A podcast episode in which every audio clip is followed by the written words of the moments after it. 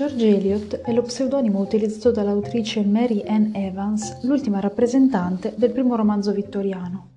Nata ad Arbury, nel Warwickshire, crebbe in una famiglia benestante e molto religiosa, a stretto contatto con la natura e la stessa società rurale che costituirà uno dei protagonisti dei suoi romanzi. Nel 1841 seguì il padre a Coventry, dove iniziò ad interessarsi di filosofia e di idee positiviste e razionaliste.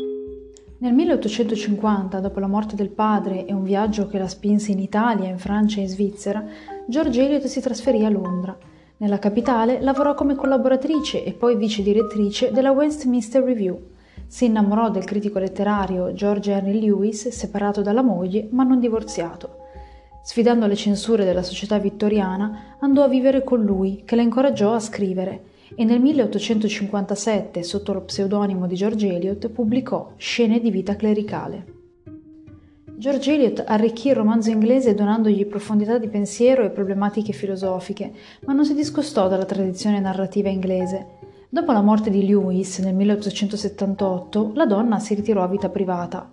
Solo il banchiere John Walter Cross aveva il permesso di farle visita, cosa che lo indusse a chiederla in moglie nonostante ci fossero tra loro vent'anni di differenza. Sebbene inizialmente fosse molto riluttante, Mary Ann accettò la proposta di matrimonio nel maggio 1880, scelta che la riavvicinò al fratello Isaac dopo anni di silenzio. Il nuovo legame sentimentale però non durò molto, poiché Mary morì il 22 dicembre 1880. La fortuna editoriale di George Eliot in Italia non è stata mai grande, pochi titoli, spesso irreperibili, e non era stato mai tradotto fino al 1982 il capolavoro riconosciuto, Middlemarch, una ragione possibile di questo ostracismo sembrerebbe l'attenzione esclusiva alla gente comune, fatto di per sé già colpevole in una tradizione letteraria come la nostra che privilegia lo straordinario e l'assoluto. I personaggi della Eliot non sono eroi eccezionali, ma mediocri e contraddittorie comparse, perché la stragrande maggioranza degli uomini è fatta di questo stampo insignificante in storie senza delitti impuniti, senza tragedie, senza adulteri, senza omicidi, che nulla concedono al gusto del mistero e dell'evasione. La letteratura della Eliot si fonda sull'esperienza reale, nel senso che nei confronti della realtà il suo compito è quello di metterla a fuoco, garantendone fedeltà al vero, la Eliot si propone di suscitare la simpatia del lettore per le afflizioni della gente ordinaria e di rendere comprensibili a tutti la poesia e il pathos, la tragedia e la commedia che si trovano nell'esperienza di un'anima umana che ci guarda attraverso occhi scialbi e che parla con una voce dall'intonazione comune e banale. Eliot ha colto l'idea di un ordine fondato sul microscopico, dentro al quale vige una legge del dovere che è il principio dell'armonia cosmica. Dietro il passo ridotto e il piglio modesto di questa narratrice c'è un'intelligenza sottile e acuminata che ha decifrato in profondità vicende e rapporti di una società in crisi contro ogni apparenza e che ha rappresentato nella sua reale portata il grigiore di quell'età borghese della seconda metà dell'Ottocento che sentendosi priva di un'aura poetica la andava cercando nel grandioso, nel pittoresco e nell'esotico.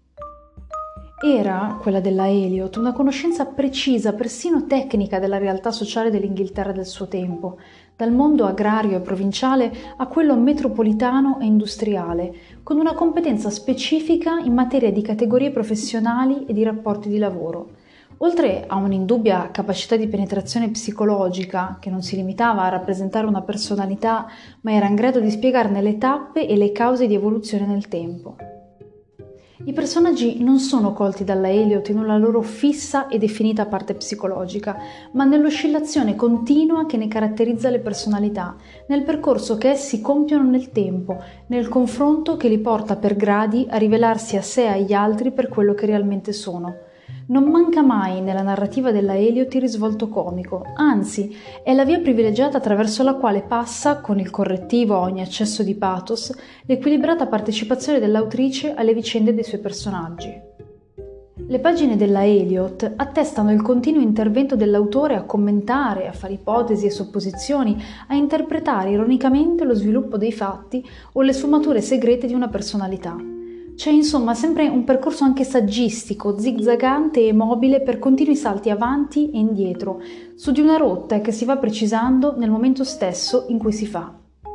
La tendenza all'allegoria sottolinea l'intenzione di fondo della scrittrice, farsi occasione di approfondimento psicologico, economico, sociologico, culturale attraverso il racconto. Educata alla scuola positivista, la Eliot applica anche in letteratura, nell'osservazione della vita umana, i criteri tipici delle scienze naturali, nella convinzione che non c'è nulla di meschino per la mente che ha una visione ampia dei rapporti e alla quale ogni singolo oggetto suggerisce una vasta somma di condizioni. Il rischio, semmai, è quello di inculcare una lezione morale, frutto anche della rigida fede evangelica in cui la Eliot era stata educata prima della Biura, del resto, a quell'educazione rigorosa e persino intransigente si deve l'inflessibile legge di compensazione, quasi la dantesca legge del contrappasso, che regola le vicende dei suoi personaggi, specie di quelli femminili. Nessun vero schematismo, tuttavia, si impone mai completamente nella narrativa della Eliot, la cui caratteristica primaria, oltre che risorsa prodigiosa, resta l'elasticità un modo tutto particolare di trascrivere in racconto, accanto alle possibili tesi da dimostrare, le mille sollecitazioni dell'intelligenza, occupandosi di problemi relativi al carattere senza astrarre mai i personaggi dal loro ambiente per spiegare i loro dilemmi morali.